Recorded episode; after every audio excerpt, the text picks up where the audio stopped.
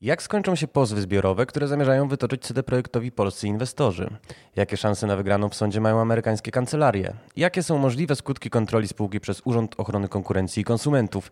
Oraz jakie ryzyka prawne stworzył zarząd, przyznając się do zlekceważenia problemów edycji konsolowych?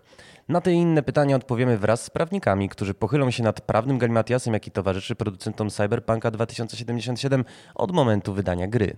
Ja nazywam się Mateusz Witczak, a to jest Polska w grze.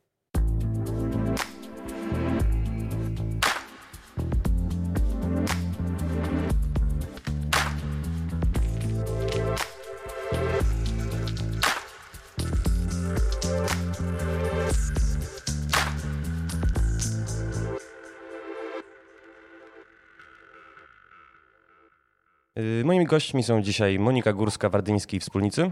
Dzień dobry. Y, Wojciech Marchwicki, Hogan Lowells. Dzień dobry, cześć. I Michał Pękała, adwokat współpracujący m.in. z Fundacją Indie Games Polska. Witam serdecznie Mateuszu oraz z Kancelarią Maruta Wachta. Warto wspomnieć.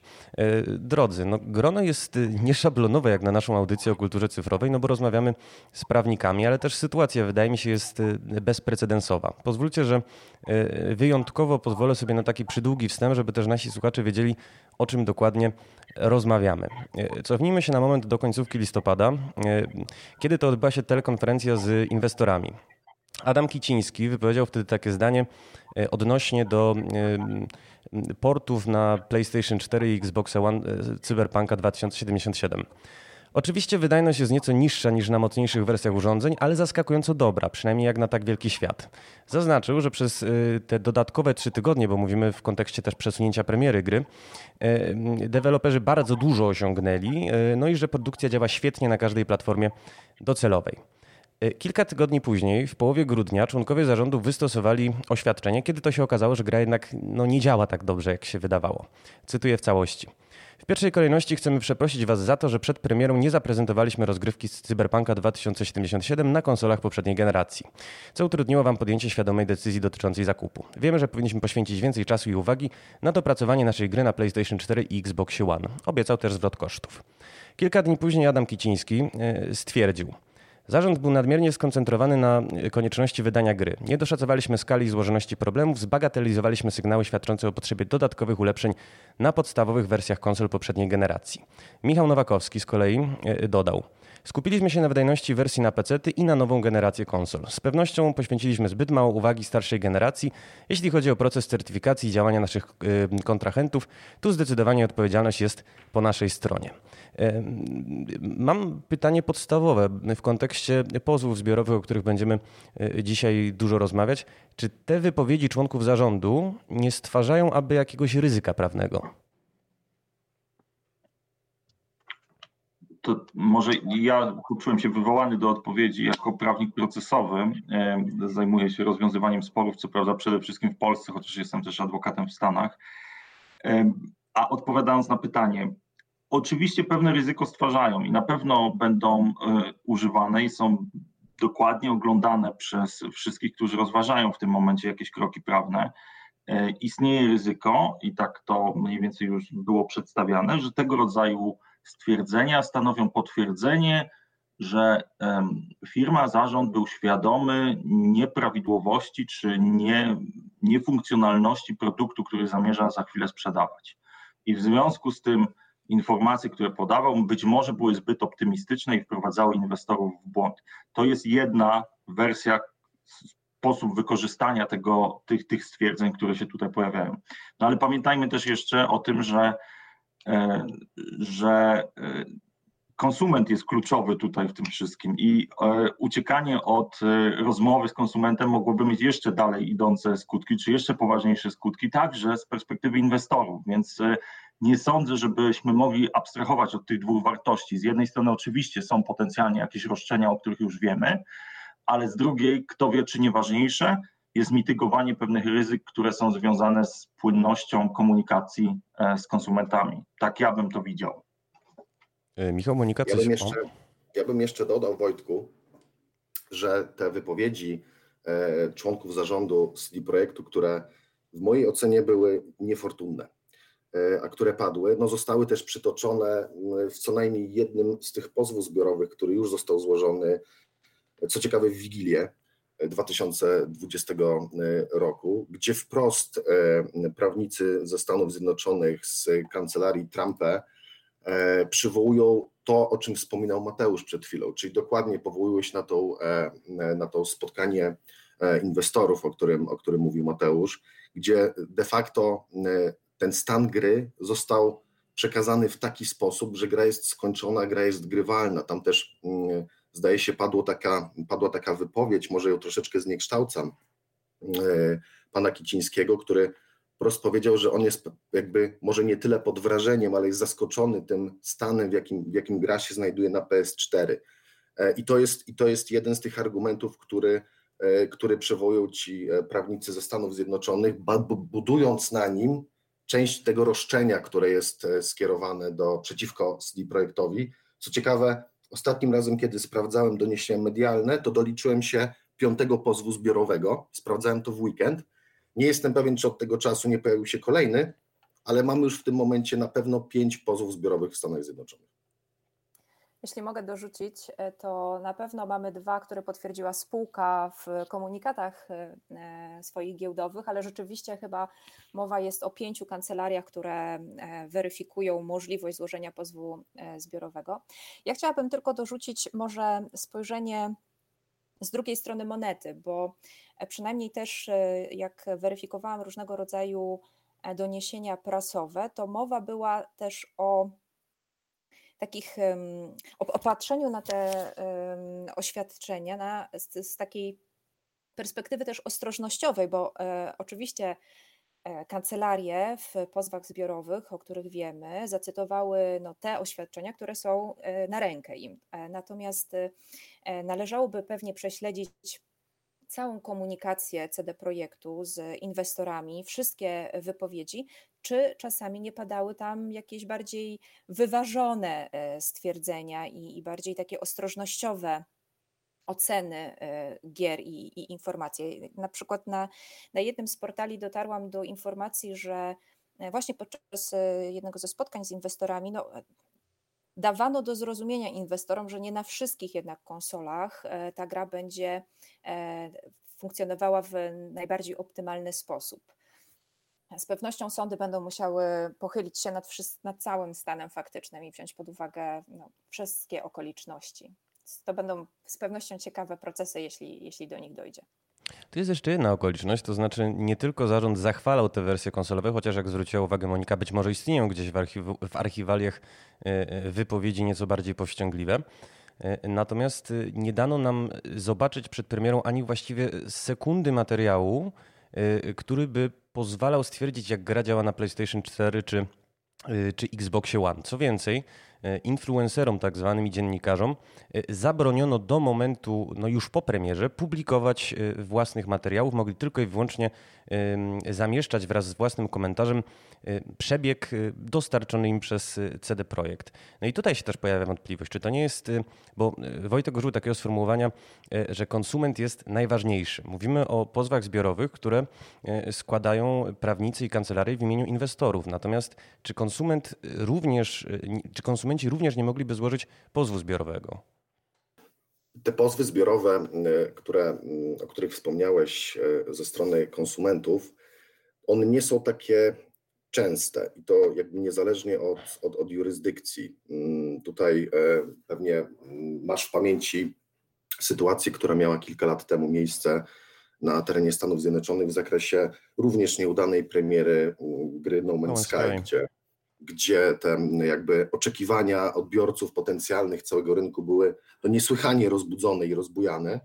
Natomiast gra po premierze pozostawiała delikatnie mówiąc wiele do życzenia i FTC, czyli Federal Trade Commission, zainteresowało się e, wtedy e, postępowaniem spółki w celu wyjaśnienia tego, czy działania związane z developmentem gry i, i komunikowaniem do, do, do społeczności stanu na moment przed premierą nie miało cech wprowadzenia, czy to cele, celowego, czy nierozważnego wprowadzenia w błąd konsumentów, które mogłyby doprowadzić do podjęcia niekorzystnej decyzji o zakupie produktu, który nie jest gotowy.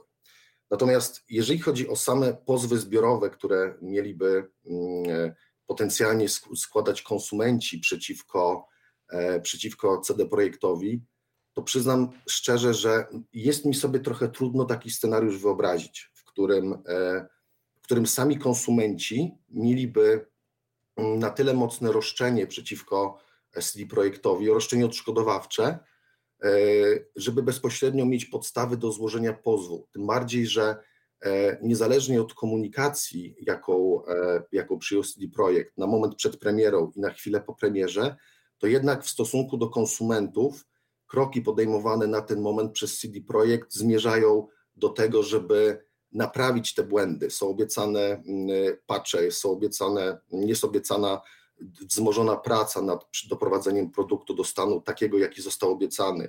E, CD Projekt obiecał również darmowe DLC i innego, innej formy, innej formy zadośćuczynienia w stosunku do, do grupy konsumentów, która tą grę nabyła, przepraszam, a która poczuła się oszukana, co jakby troszeczkę mm, ze strony CD Projektu jest takim wykonaniem kroku zachowawczego, żeby uniknąć potencjalnej sytuacji, w której konsumenci mogliby mieć jakieś roszczenia z tego tytułu. Co też tutaj otwiera nam pewnie w dyskusji e, pytanie i wątek e, Łokiku, który na, w tamtym tygodniu, zdaje się w poniedziałek, e, poinformował o tym, że przekazał do, do CD Projektu prośbę o wyjaśnienia w sprawie tego, jakie są podejmowane działania celem usprawnienia działania gry, realizowania reklamacji, E, oraz wyjaśnień w zakresie tego, czy, e, czy CD Projekt no, nie wprowadzał konsumentów w błąd w tym zakresie. To jest niezwykle ciekawy wątek. E, wrócimy do niego zaraz, natomiast chciałbym jeszcze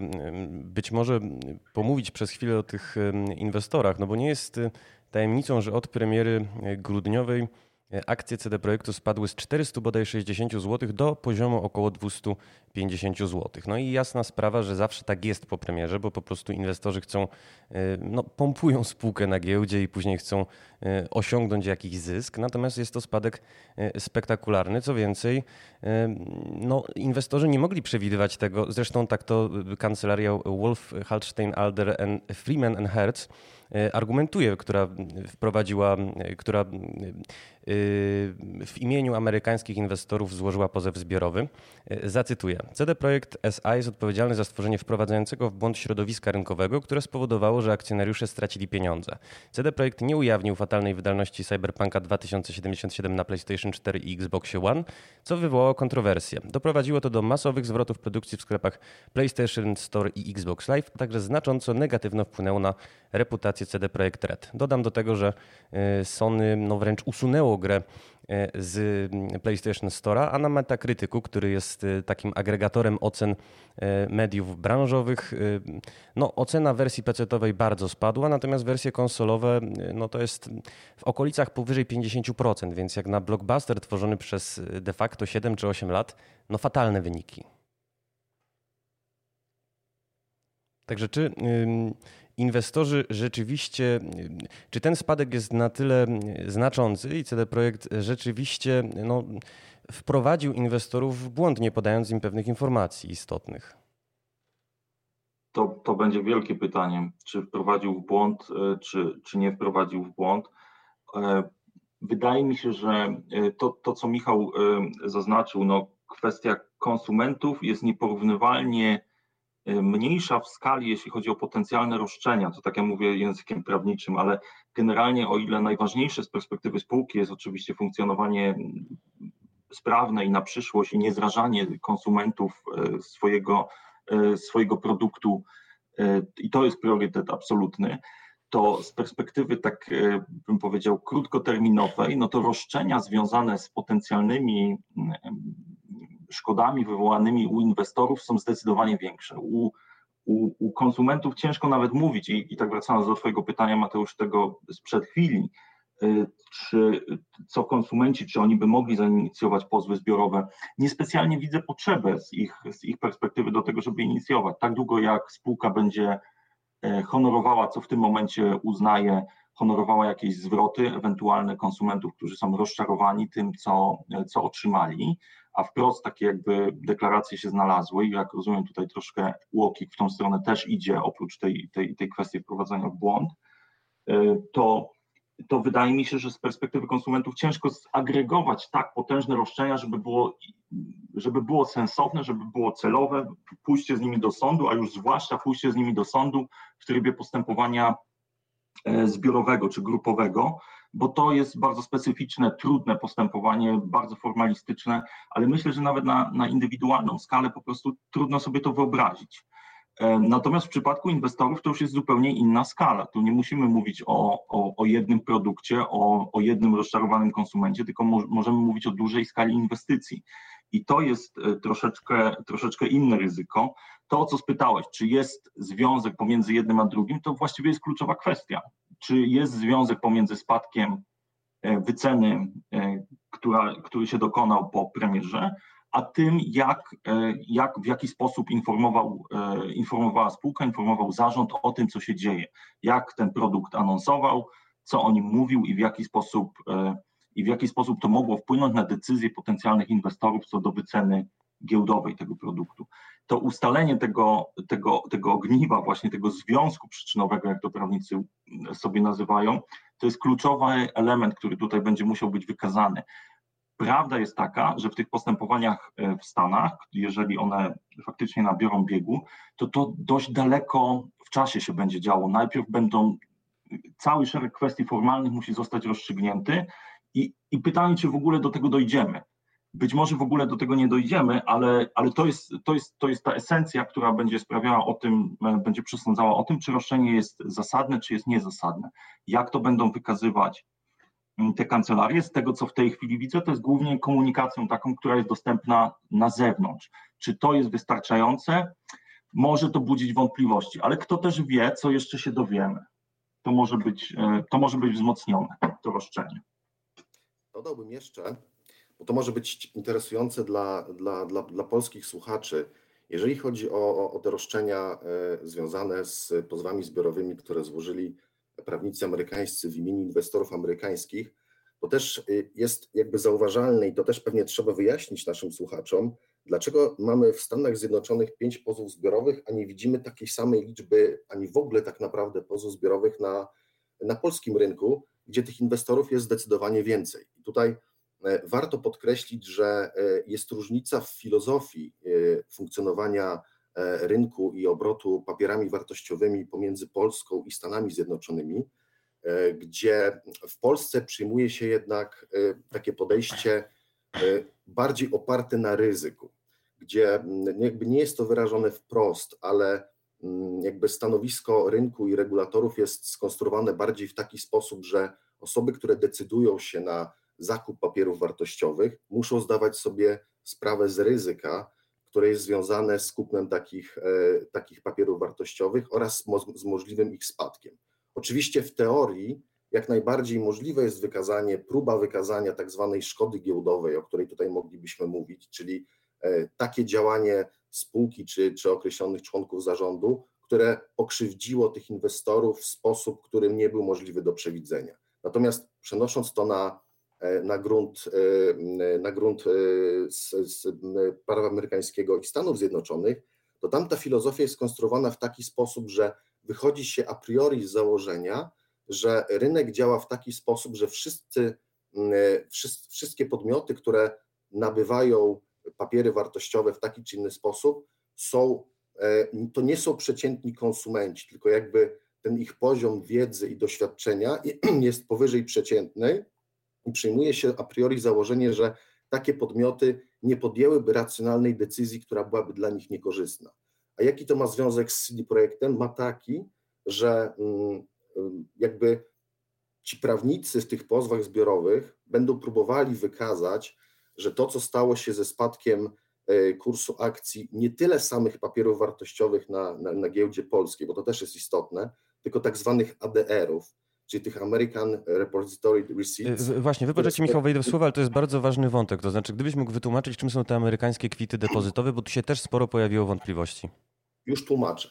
Więc jakby spółka CD Projekt Red jest notowana na giełdzie warszawskiej e, i nie jakby akcjonariusze i właśnie włodarze spółki nie zdecydowali się na robienie tak zwanego dual listingu, czyli podziału tych akcji na to, żeby, była, żeby część tych akcji była na, na, na giełdzie warszawskiej i część na giełdzie na przykład nowojorskiej. Teraz dla inwestorów ze Stanów Zjednoczonych, którzy mimo wszystko byliby zainteresowani zakupem akcji e, spółki CD Projekt Red, żeby nie musieli fatygować się do Polski, bezpośrednio uczyć się prawa polskiego, sposobu w jaki funkcjonuje rynek na, na gruncie polskim, e, regulatorzy w Stanach Zjednoczonych umożliwiają jakby nabywanie tak zwanych ADR-ów, a są to takie jakby quasi akcje, które są emitowane przez banki w Stanach Zjednoczonych na mocy w ten sposób, że te banki same jakby kupują akcje CD Projektu w Polsce, mają je u siebie, natomiast na ich podstawie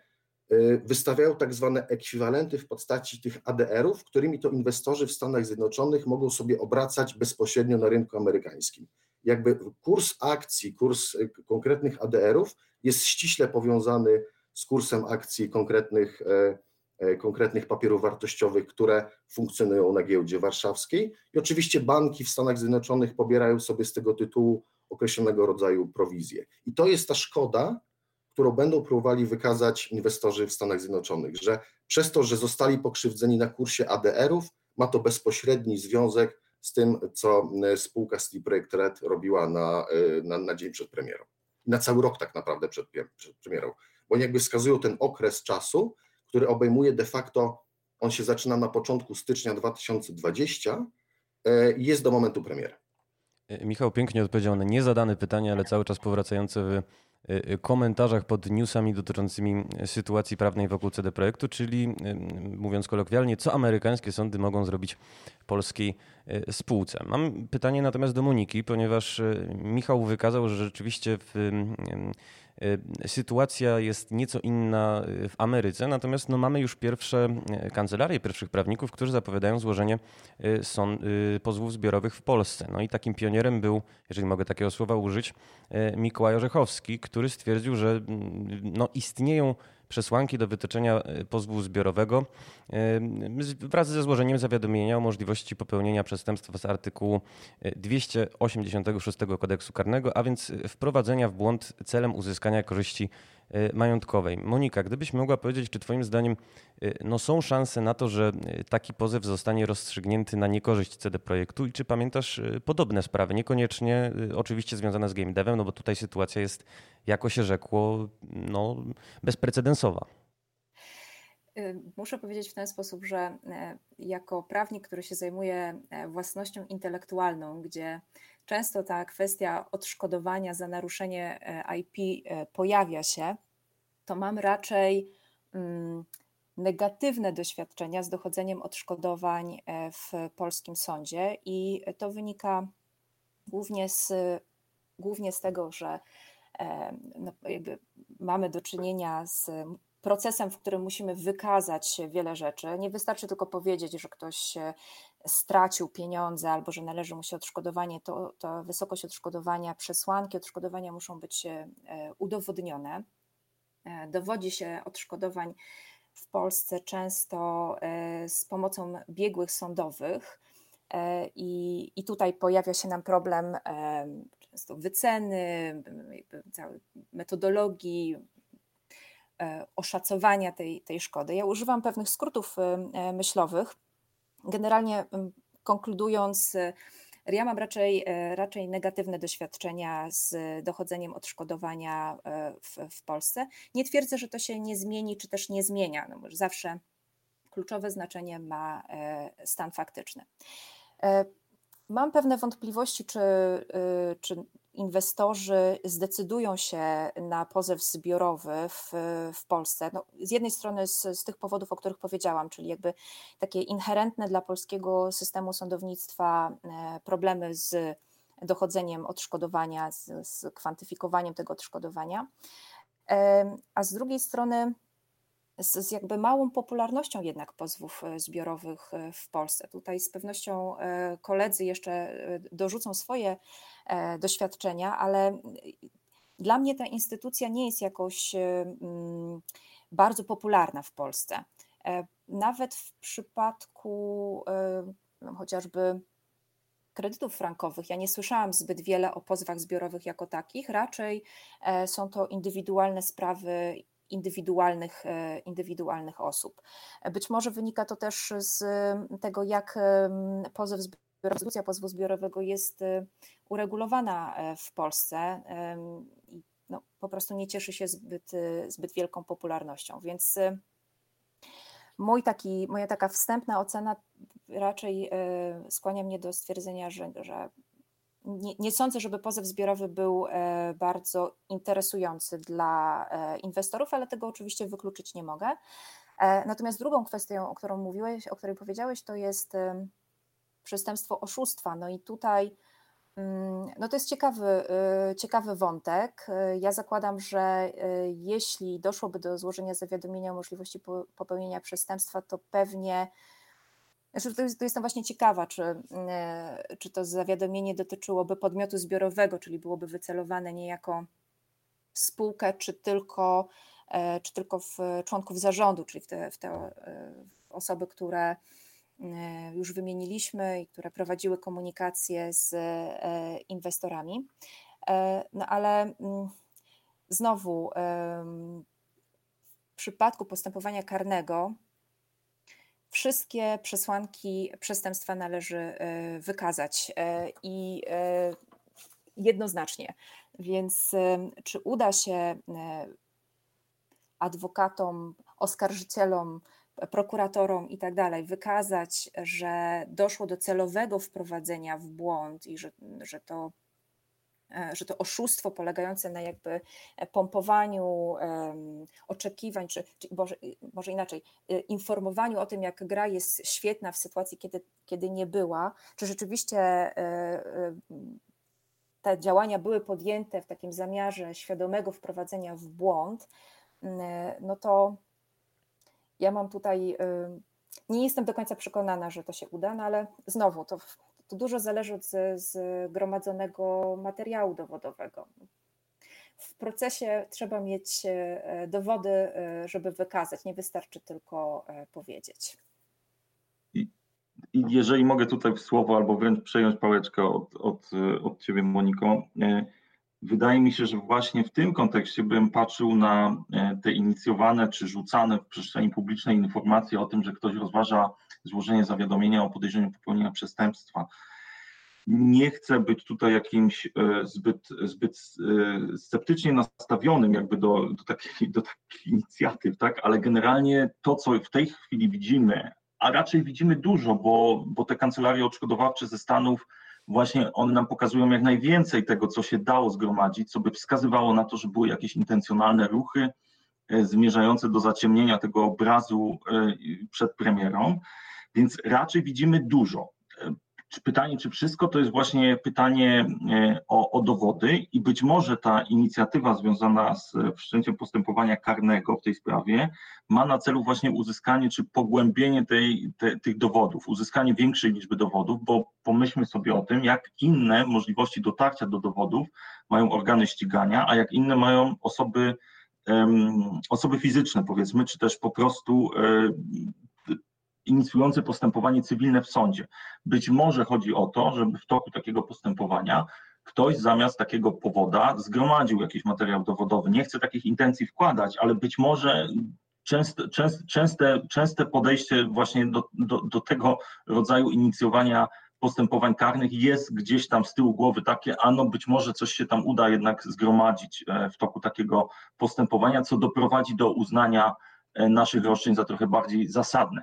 Nie mówię, że to jest celowe, nie mówię też, że tutaj jakby na pewno taka intencja przyświeca, ale pamiętajmy o tym, że w gruncie rzeczy powód w takiej sprawie cywilnej no nie będzie dysponował żadnymi innymi argumentami niż to, co usłyszał na konferencjach prasowych, to, co przeczytał z komunikatów e, spółki, to, co gdzieś zobaczył na stronie, raczej nic więcej nie wie. Ciężko tutaj będzie na samej takiej podstawie zbudować twierdzenie, że mamy do czynienia z całkowicie świadomym wprowadzaniem w błąd. To, co widzimy do tej pory, raczej by mi tego nie potwierdzało. To jest bardzo ciekawy wątek, natomiast zastanawia mnie na podstawie Waszej praktyki, jak oceniacie, czy prokuratura takie y, postępowanie karne podejmie? Troszkę głośniej, Michał, gdybyś był łaskaw. Czy teraz lepiej? No ja Cię ewentualnie podgłośnię tutaj odrobinę na konsoli i będzie dobrze. Jasne. Ja przyznam, że jakby niezależnie od przesłanek y, jakby ustawowych, które tutaj y, możemy sobie rozpatrywać, to ja bym był, ja jestem raczej sceptykiem, jeżeli chodzi o, o, o potencjalne podjęcie czynności przez prokuratura, prokuraturę w kierunku członków zarządu CD Projektu. Nie, nie wydaje mi się, żeby, mm, żeby prokuratura na ten moment jakby podejmowała, zdecydowała się na podjęcie kroków e, przeciwko członkom zarządu, w, no na przykład na gruncie 286 KK, czy, prawda, czyli jakby doprowadzenie do, do niekorzystnego rozporządzenia majątkiem, bo pewnie to mogłaby być jedna z tych podstaw prawnych, e, które prokuratura by rozważała. Natomiast musimy też pamiętać o tym, że ta sprawa, o której sobie dzisiaj dyskutujemy, to jest swego rodzaju precedens. I to byłaby pierwsza sprawa w Polsce, która dotykałaby materii wydania gry komputerowej i potencjalnej odpowiedzialności członków zarządu, czy odpowiedzialności karnej członków zarządu, czy potencjalnej odpowiedzialności cywilnej spółki jako takiej z tytułu czy to wprowadzenia w błąd, czy wprowadzenia do, do, do obrotu produktu, który nie spełnia oczekiwań lub jest w ogóle e, kłamliwy w tym zakresie. Tutaj jakby na pewno organy, które rozważałyby, czy, czy podjąć takie kroki, musiałyby zweryfikować swoje twierdzenia, które można byłoby zbudować na podstawie e, przesłanek teoretycznych z praktyką, i to nie tylko praktyką polską, która jest jakby związana z wydawaniem gier jako takich i prowadzeniem studiów jako takich. I to, co ja bym tutaj e, zaryzykował takie stwierdzenie, to podejrzewam, że takie ćwiczenie po stronie organów byłoby wykonane, czy, czy na pewno te informacje, sposób ich przekazywania przez, e, przez CD Projekt i przez, przez członków zarządu, czy one na pewno jakby aż tak bardzo odbiegają od sposobu komunikacji przez inne spółki tego typu.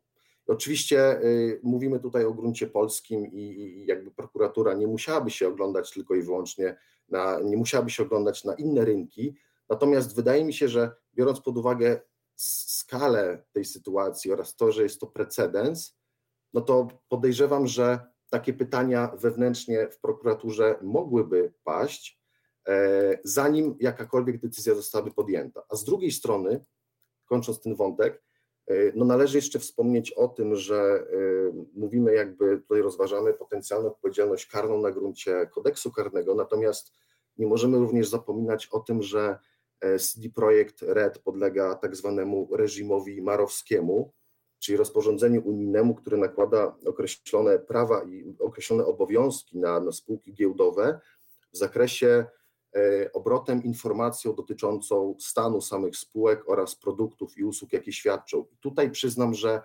gdybym miał wskazać tą potencjalną odpowiedzialność, która na moje wyczucie byłaby bardziej prawdopodobna, to bardziej bym chyba widział ewentualne postępowanie wszczęte przez, e, przez KNF w tym, w tym zakresie, celem ustalenia, czy te informacje, które były przekazywane w ramach komunikatów giełdowych oraz innych komunikatów przekazywanych przez spółkę, czy one przypadkiem nie wyczerpują e, przesłanek do uznania, że mogłyby być zakwalifikowane jako informacje wprowadzające w błąd, co mogłoby doprowadzić do nałożenia kar finansowych bezpośrednio przez KNF i może potencjalnie po takim postępowaniu przeprowadzonym przez KNF wtedy prokuratura byłaby bardziej zainteresowana jakimś postępowaniem, ale nie sądzę, szczerze mówiąc. Y, przypomnę zresztą, że KNF już raz wziął CD Projekt pod lupę w związku z y, rzekomo przedwczesnym podaniem wyników sprzedażowych Wiedźmina 3, to znaczy no zostały one ogłoszone do ogólnej wiadomości, nie dowiedzieli się o nich najpierw inwestorzy. Natomiast pytanie do całej trójki, aczkolwiek podejrzewam, że Michał mi może tutaj najwięcej powiedzieć, y, czy ten precedens aby nie jest niebezpieczny? No bo nie jest tajemnicą, że y, spółki, no zwłaszcza polskie spółki, mają tendencję do tego, że na przykład publikują w sklepach w rodzaju Steama jakieś zapowiedzi zupełnie później nieprzystające do rzeczywistości. Często nawet umieszczają trailery i screeny, które no nie mają nic wspólnego z grą, są tworzone na przykład w programach do produkcji filmowej no jest też takie bardzo modne w branży określenie, niezbyt zresztą eleganckie, bullshoty. E, studia deweloperskie bardzo często koloryzują e, to, co się w grze pojawi, zapowiadają e, jakieś, brzydkie słowo, feature'y, które się w niej później nie pojawiają. No i dotychczas nie przypominam sobie, żeby, żeby zostały przez to pociągnięte do odpowiedzialności. Zgadza się, Mateuszu. Natomiast to, o czym wspomniałeś, to jest, to jest specyfika tak naprawdę mm, każdej nowej gałęzi gospodarki, która jest młoda, która jest sama w sobie pewnego rodzaju startupem, a która po pewnym czasie rozwija się do poziomu, który zaczyna być zauważalny nie tylko dla osób zainteresowanych, w tym przypadku e, graczy, którzy jeszcze na Midze lub na Commodore grali w te proste gry pod koniec lat 80., na początku lat 90. ubiegłego wieku, tylko nagle widzimy, że e, na, na przestrzeni ostatnich 8-9 e, lat coraz bardziej jesteśmy bombardowani informacjami z jednej strony, że powstają nowe spółki growe, że kapitał tych spółek zaczyna być coraz większy, że e, pierwsza jakby spółka o największym kapitale na, na, na giełdzie warszawskiej to jest właśnie spółka growa, jest to CD Projekt Red, ale jednocześnie informacje, że estymaty jakby globalne wskazują e, na to, że rynek gier wideo, jego wartość przerasta mm, e, wartość rynku filmowego i książkowego i muzycznego razem wziętych. Więc jakby moment, w którym pewna nowa gałąź rynku osiąga taki stan, jaki w tym momencie widzimy w zakresie game devu, doprowadza do sytuacji, w której e, mówiąc e, kolokwialnie, to już nie jest zabawa dla małych dzieci, tylko tutaj w grę wchodzą duże pieniądze, duże oczekiwania i pojawiają się pytania dotyczące odpowiedzialności takich spółek. I słusznie zauważyłeś, że mm, jakby do tej pory nie widzimy jakiejś przesadnej aktywności w tym zakresie mm, dotyczącym tego, mm, czy materiały, czy oczekiwania, które są przekazywane przez i rozbu, rozbuchiwane przez, e, przez spółki growe, czy one aby nie wprowadzają w błąd, nie są, nie są kłamliwe, nie są przekłamujące w stosunku do, do konsumentów, ale w ogóle do rynku jako takiego. I moim zdaniem to będzie coś, e, to będzie kierunek, który będzie się rozwijał. Będziemy słyszeć o takich sytuacjach coraz więcej. E, będziemy słyszeć o sytuacjach, w których coraz więcej głosów, czy to ze strony e, samych, samych konsumentów, czy ze strony dziennikarzy, prasy, czy ze strony samych organów, te pytania będą się pojawiać i będzie podejmowanych coraz więcej prób w zakresie ustabilizowania jakby odpowiedzialności rynku growego jako takiego, w zakresie informacji i, i czynności, aktywności, które e, te spółki podejmują. Zaryzykowałbym stwierdzenie, że doprowadzi to w pewnym momencie do sytuacji, w której e, spółki growe, w ogóle cały sektor growy będzie musiał przyjąć na siebie pewien reżim określonego zachowania i takie sytuacje, o których wspomniałeś, jak grafiki, które są, e, które są pimpowane i tak naprawdę nie odzwierciedlają tego, jak gra wygląda, E, oszukiwanie na pokazywanych, pokazywanych gameplayach, gdzie okazuje się, że nie był to gameplay, tylko tak naprawdę trailer, a później ta wydajność gry jest zupełnie inna. Takie mm, praktyki w pewnym momencie moim zdaniem zostaną ukrócone, ale dopiero wtedy, kiedy również zainteresują się tym odpowiednie organy, czy to organy ścigania, e, czy to organy nadzorcze, ale jest to, jest to kwestia czasu, tak jak było to kwestią czasu z rynkiem IT, który na początku też sobie hulał, on się rozwijał jakby w takim procesie or, or, takiego organicznego rozwoju, do momentu, w którym okazało się, że cały sektor IT jest na tyle duży i tak bardzo powiązany z innymi gałęziami rynku, że nie można ignorować pewnych zachowań i w, w tym momencie weszli regulatorzy, czy to unijni, czy to, e, czy to lokalni i nałożyli pewnego rodzaju ramy określonego zachowania, które musiały być e, przestrzegane. Podobnie dane osobowe i wszystkie inne gałęzie rynku. No i oczywiście mm, surowo e, każą te organy unijne, mam na myśli tutaj Komisję Europejską, praktyki monopolistyczne. Natomiast pytanie do Wojtka, zaraz przejdziemy do tego nieszczęsnego albo szczęsnego UOKiK-u. Wojtku, bo jest konsensus między wami, z tego co rozumiem, że amerykańscy inwestorzy mają większe szanse dochodzenia swoich praw. Czy ty znasz, no, bo Siłą rzeczy, miałeś praktykę w Nowym Jorku, nie wiem czy też tam pracowałeś, natomiast jest to, to obszar ci znany. Czy ty znasz jakieś podobne sprawy i czy mógłbyś opowiedzieć mi trochę, jak dotychczasowe orzecznictwo amerykańskich sądów na nie reagowało? Tak, jasne. Y, może najpierw tytułem takiego lekkiego sprostowania. Nie jestem pewien, czy stwierdzenie, y, amerykańscy inwestorzy mają większe szanse powodzenia niż polscy inwestorzy, tak do końca jest prawdziwe. Być może po stronie amerykańskiej jest większa zachęta do tego, większa łatwość dochodzenia, ale na końcu będą decydować bardzo podobne rzeczy, to znaczy będzie decydować możliwość wykazania tego, że pomiędzy, raz jeszcze wrócę do tego wątku, że pomiędzy spadkiem wartości tego, tego, tego, tej wyceny giełdowej, czy też tak jak Michał słusznie mówił, pośrednio tak oczywiście jakichś instrumentów, które są na tym oparte, tak jak to jest w przypadku Stanów i, i tam sprzedawanych produktów, a działaniem zarządu istniał związek. To znaczy nie, nie tylko i wyłącznie y, sam fakt, że drastycznie zmniejszyła się wycena giełdowa, tu jest decydujący, nie drastyczność wyceny giełdowej będzie decydować o tym, tylko,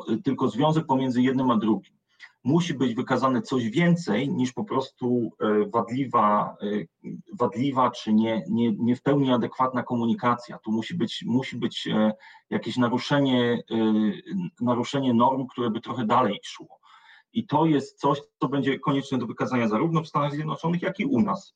Być może u nas są większe problemy proceduralne z tym związane, ale też nie przesadzałbym, żeby one były takie, których nie da się przeskoczyć to, o czym e, wcześniej rozmawialiśmy, czyli wątek postępowania grupowego w Polsce, e, to jest też e, pewien taki mit, bo nie jest aż tak znowu wartościowo z perspektywy podmiotu, który, który decyduje się dochodzić swoich roszczeń, jeżeli one pewną skalę przekraczają, to jakby dużego, dużej różnicy jakościowej to ja bym nie widział w tym, że zbieramy grupę zamiast dochodzić bardzo dużego roszczenia czy nawet indywidualnie, czy też e, w jakimś takim postępowaniu, w którym łączymy kilka roszczeń, bo to też jest możliwe.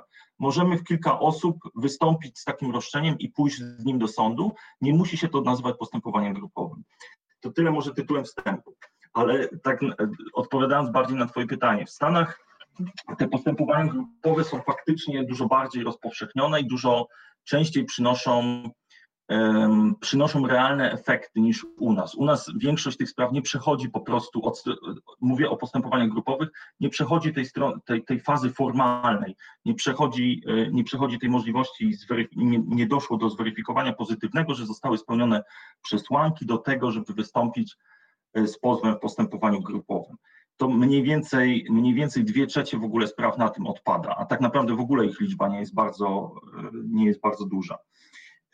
W Stanach Zjednoczonych to troszeczkę inaczej wygląda. Te, to podejście jest chyba troszeczkę um, bardziej nacechowane właśnie takim przekonaniem, że w toku tych postępowań grupowych jest szansa skutecznego dochodzenia roszczeń właśnie w takiej sytuacji, kiedy one są bardziej rozproszone, a nie można ich tak e, skumulować w tym sensie, że dwie osoby się dogadają i pójdą. E, Kalifornia z tego słynie. E, Kalifornia słynie między innymi z tego powodu, że gdzieś tam e, dosyć takie ma liberalne przepisy czy prokonsumenckie przepisy, które, które, które pozwoliły też na to, żeby rozwinęło się to postępowanie grupowe. To akurat w tym kontekście e, ma znaczenie o tyle, że po prostu z tego powodu być może akurat Kalifornia będzie, zresztą te pozwy, które się tam pojawiły, przynajmniej w części będą dotyczyć Kalifornii. Tam będzie kilka etapów. Będzie kwestia tego, czy możemy mówić o postępowaniu grupowym, czy to jest grupa, jaka grupa, e, czy, czy, ta, e, czy ta grupa e, jakby zostanie skompletowana, w jaki sposób, no i później ewentualnie kwestia postępowania sądowego, czyli tego zasadniczego, w którym następuje prowadzenie już ustaleń dowodowych tego sporu. Statystyki pokazują, że jeżeli dojdzie do zakwalifikowania jakiegoś pozwu jakiejś grupy jako, jako e, zdatnej do tego, żeby procedować w toku postępowania grupowego, zdecydowana taka, większość takich spraw się kończy ugodą, ale zdecydowana, to na poziomie 80-90% po prostu kończy się ugodą e, i, i tylko tych spraw tak na serio rozpatrywanych od strony merytorycznej przez sądy jest dosyć mało. To być może jest zachętą do tego, żeby właśnie te pozwy w ten sposób E, one pączkują właśnie z tego powodu, tak, że e, ktoś tutaj testuje, tak, wsadza nogę do tej wody i sprawdza, czy, czy jest wystarczająco zimna, czy, czy, czy, czy, czy można jednak spróbować dalej. I, i, i myślę, że no to jest trochę różnica w stosunku do naszego e, trybu, gdzie, gdzie dość długo będziemy na poziomie czysto formalnym, bez żadnej szansy na to, że, że, że to postępowanie jakoś szybko zaowocuje wynikiem. U nas e, bardzo, e, jakby liczba zakończonych postępowań od strony merytorycznej jest dość niska, liczba zakończonych z sukcesem jest, jest, jest bardzo niska, żeby nie powiedzieć, że można ją policzyć na, na palcach jednej czy dwóch rąk. Także to, to jest ta perspektywa, nie? to jest ta różnica, która sprawia, że być może od, w, pierwszym, w pierwszym kroku czy w pierwszym uderzeniu ze strony CD Projekt to, to Stany Zjednoczone mogą być e, dużo istotniejszym miejscem do oglądania niż Polska. Zresztą Polacy na razie zapowiadają złożenie pozwów, a nie składają. Przypomnę, że złożyły je właśnie dwie amerykańskie kancelarie.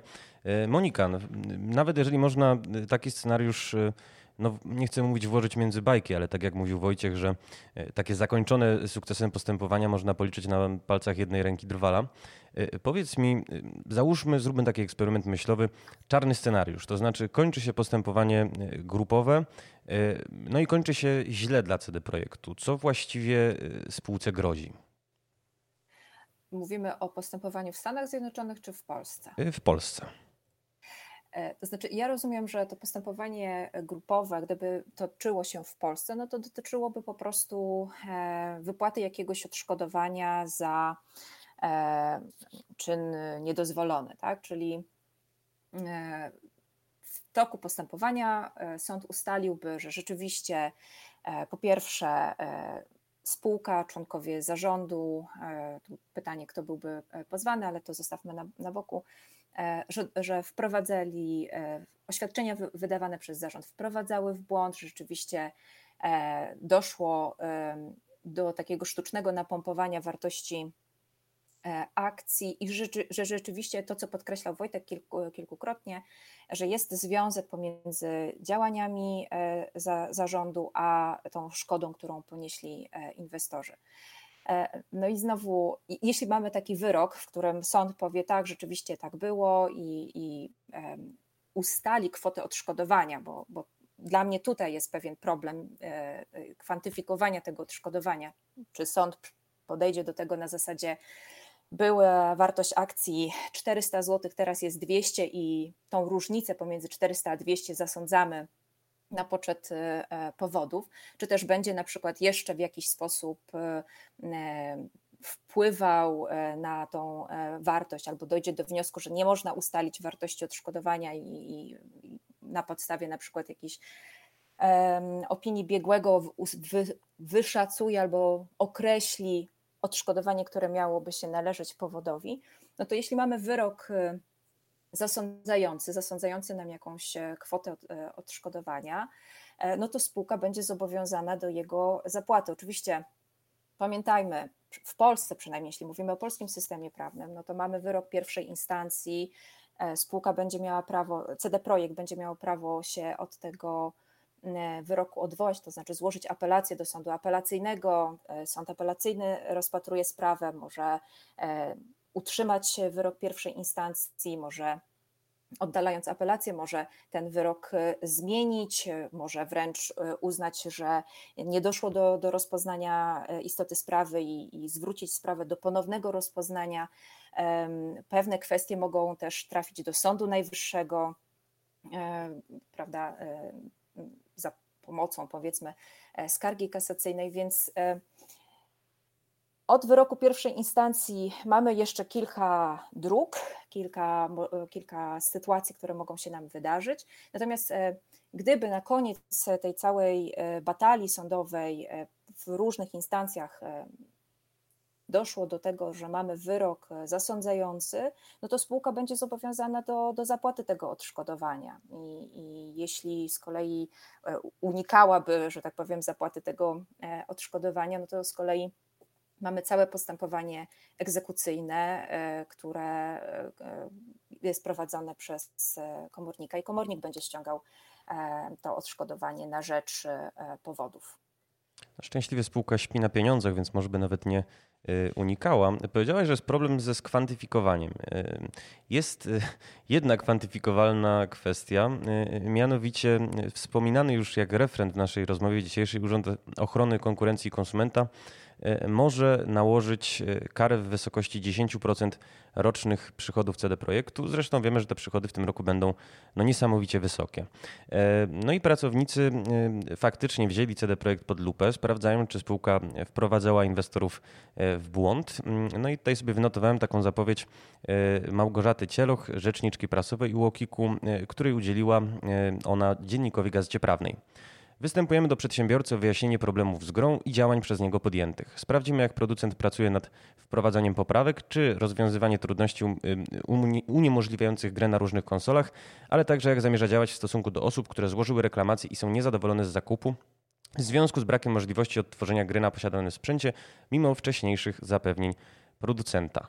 E, jak oceniacie zasadność takiej kontroli i jak przewidujecie, czym się ona skończy?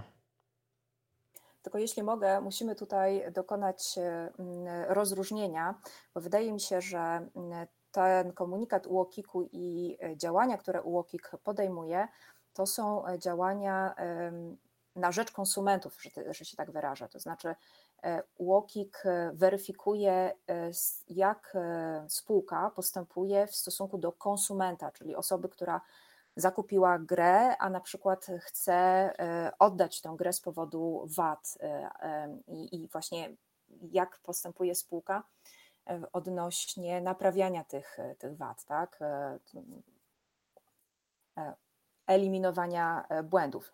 Moim zdaniem to jest co innego, aniżeli to, o czym rozmawialiśmy przed chwilą, czyli kwestia inwestorów i, i, szkody, którą ponoszą e, inwestorzy. I też ta moja wypowiedź dotycząca jakby postępowania to jest kwestia odszkodowania, które ewentualnie należałoby się e, inwestorom, gdyby, gdyby oni złożyli jakieś pozwy. Natomiast jeśli chodzi o e, działanie UOKiK-u, mm, no to, to, to się trochę wiąże z tym, co powiedział Michał, czyli mm, taka branża gamingowa, która być może do tej pory nie była w centrum zainteresowania regulatora, a UOKiK jest takim regulatorem, bo przygląda się e, konkurencji na rynku, e, czy ta konkurencja funkcjonuje, czy nie dochodzi właśnie do, do jakiejś monopolizacji, nadużywania pozycji dominującej, czy nie, czy nie ma zmów przetargowych albo innych praktyk antykonkurencyjnych, a również także jak na rynku mm, funkcjonuje konsument i czy jego prawa są e, chronione odpowiednio. Więc branża gamingowa, która być może do tej pory nie była właśnie w centrum zainteresowania takiego regulatora, jakim jest UOKiK, e, no, poniekąd e, w efekcie tej, tej premiery i sytuacji z Cyberpunkiem 2077 no, znalazła, się, znalazła się pod lupą. I jak rozumiem, te działania, które mm, urząd prowadzi, no mają na celu zweryfikowanie, czy prawa konsumenta są odpowiednio zabezpieczone, odpowiednio chronione i czy spółka wykonuje swoje obowiązki e, w, w tym zakresie. E, jeśli dobrze rozumiem z dostępnych e, informacji takich publicznych, to to jest na razie działanie mm, weryfikujące, ale w tym sensie, że to nie jest jeszcze formalne postępowanie, które UOKiK wszczął. Na razie są to jakieś takie działania miękkie, gdzie e, UOKiK e, właśnie wysłał zapytanie do, do spółki i spółka będzie musiała się ustosunkować i wykazać, wyjaśnić, e, w jaki sposób prowadzi procesy reklamacyjne, czy rzeczywiście zgodnie z zapowiedziami zwraca koszt, cenę zakupu gry, jeśli konsument powiedział, że, że złożył deklarację, że chce jednak odstąpić, zwrócić ten wadliwy to, towar i odzyskać e, pieniądze. Także z tego co ja rozumiem, to, to jest na razie postępowanie takie e, wstępne. E, no i zobaczymy, czy, czy będą jakieś wyniki tego postępowania. To znaczy, ciekawa jestem, czy, czy UOKiK dojdzie do jakichś takich konkluzji czy wniosków, że CD Projekt na przykład no, narusza zbiorowe interesy konsumentów, e, w, ponieważ chociażby nie było rzetelnej i pełnej informacji co do gry przed jej premierą, i czy, czy w konsekwencji takiego ustalenia e, UOKiK podejmie jakieś działania, bo rzeczywiście, gdyby e, regulator doszedł do wniosku, że doszło do naruszenia zbiorowych interesów konsumentów, to tak jak powiedziałeś, spółce no, grożą, grożą wysokie, wysokie kary. 10% przychodów, które rzeczywiście rozpalają no, wyobraźnię mediów, rozpalają wyobraźnię odbiorców, ale co jeszcze UOKiK może zrobić? Bo ja rozumiem, że to nie jest, y, że, że jest pewien katalog działań, które może podjąć, on się nie zamyka li tylko w y, no, potrąceniu 10% przychodów. Mateuszu, jak najbardziej. Jakby, ja bym jeszcze tak uzupełniając to, co mówiła Monika, faktycznie jakby wsłuchując się też, w, wsłuchując, wczytując się w wypowiedzi, wypowiedzi, które są dostępne w internecie głównie, to jakby czytając sobie jakby sposób, w jaki ten komunikat jest przekazywany przez prezesa Chrustnego, e, to on tam posługuje się takim pojęciem jak postępowanie miękkie. E, I to nam wbrew pozorom dużo mówi, bo e, to, to, to, ten, to, to zapytanie, które zostało przesłane i skomentowane przez rzeczniczkę Łokiku w ubiegłym tygodniu, to tak jak słusznie zauważyła Monika, to nie jest formalne postępowanie wszczęte przez Łokik celem wyjaśnienia E, tego, czy przypadkiem nie doszło tam do naruszenia ZIK-u, czyli zbiorowego interesu konsumentów, tylko jest to zwrócenie się z prośbą o wyjaśnienie. I dopiero w momencie, w którym e, CD Projekt odpowie e, Łokikowi, Łokik będzie weryfikował tę odpowiedź udzieloną przez, przez CD Projekt versus to, jakie dostaje komunikaty, informacje z rynku oraz versus to, co sam jest w stanie ustalić w zakresie tego, jak są realizowane reklamacje, zwroty i, tym, i tak dalej. I dopiero po otrzymaniu i rozpatrzeniu odpowiedzi CD projektu zostanie podjęta decyzja o albo rozpoczęciu e, oficjalnego e, postępowania wyjaśniającego, do, do czego uprawniony jest prezes UKiK-u, albo tak naprawdę pozostawieniu sprawy bez rozpoznania. I tutaj chciałbym zaznaczyć, że ta odpowiedź, którą podejrzewam w tym momencie przygotowuje CD Projekt, jest dla nich szalenie istotna. Można to porównać do do sytuacji, która jest troszeczkę bardziej jakby rozpoznana i ostatnio bardziej medialna na przestrzeni ostatnich kilku lat, mianowicie kwestie przetwarzania danych osobowych. I w momencie, w którym mamy informację o tym, że doszło do potencjalnego jakiegoś wycieku danych, również trzeba takiego rodzaju pismo wyjaśniające przekazać do Urzędu Ochrony Danych Osobowych, w którym trzeba się nagimnastykować, żeby wytłumaczyć, co się stało, w jaki sposób do tego doszło, czy było to intencjonalne oczywiście, czy nieintencjonalne oraz jakie kroki zostaną podjęte. I sposób komunikacji, czy to w przypadku łodo, czy to w przypadku łokiku, jak, jak, jak, mamy, jak mamy do czynienia teraz, jest szalenie istotne e, w zakresie tego, czy urząd podejmie kroki. I teraz zakładając negatywny, najczarniejszy scenariusz dla CD projektu, że prezes Łokiku podjąłby decyzję o tym, że e, są uzasadnione przesłanki do tego, żeby rozpocząć takie oficjalne postępowanie wyjaśniające na razie, no to tutaj e, prezes Łokiku ma, ma, ma, ma, ma szereg możliwości, e, czy to znowu e, wezwanie do przekazania konkretnych informacji, czy nawet wejście do, do CD projektu i zbadanie tego, co tam się wewnętrznie dzieje.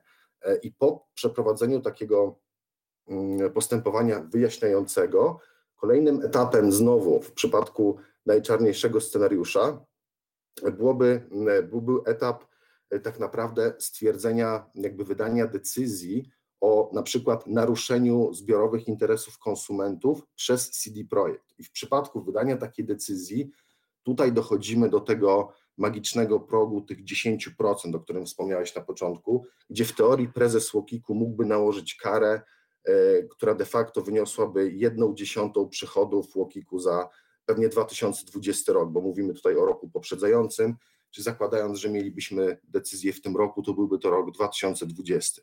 Natomiast w teorii ta, mm, te 10% jest taką, e, wydaje się taką kwotą magiczną, prawda? Ale w praktyce, w praktyce bardzo rzadko e, kary nakładane są w tak dużej wysokości. Często prezes Łokiku posługuje się mm, pewnego rodzaju E, decyzjami i, czynnościami zastępczymi.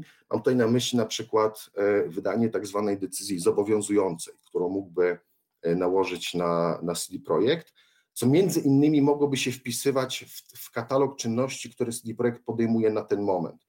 Czyli CD Projekt, Łokik mógłby zażądać od, od CD Projektu, aby podjął pewne kroki w stosunku do konsumentów, aby zadośćuczynić brakom gry w momencie premiery, na przykład darmowe DLC albo zapewnienie możliwości zwrotu gry na dowolnej platformie przez określony okres. No co już się dzieje do tego, żeby, żeby CD Projekt oprócz tych DLC-ków dostarczył pewnego rodzaju inne ekwiwalenty dla, dla konsumentów, żeby zadośćuczynić fakt tego, że ten przeciętny konsument na moment premiery gry bazował na informacjach przekazywanych przez CD Projekt i podjął decyzję błędną, którą w normalnych okolicznościach, której w normalnych okolicznościach by nie podjął, mając pełną wiedzę na temat produktu. Drodzy, bardzo Wam dziękuję za przejrzyste nakreślenie e, no, tego galimatiasu, jaki się e, wytworzył wokół CD Projektu. Obawiam się niestety, że musimy kończyć. E, moimi gośćmi byli Monika Górska, Wojciech Marchwicki i Michał Pękała. Dzięki Wam przepiękne. Bardzo dziękujemy. Bardzo dziękujemy. Do usłyszenia.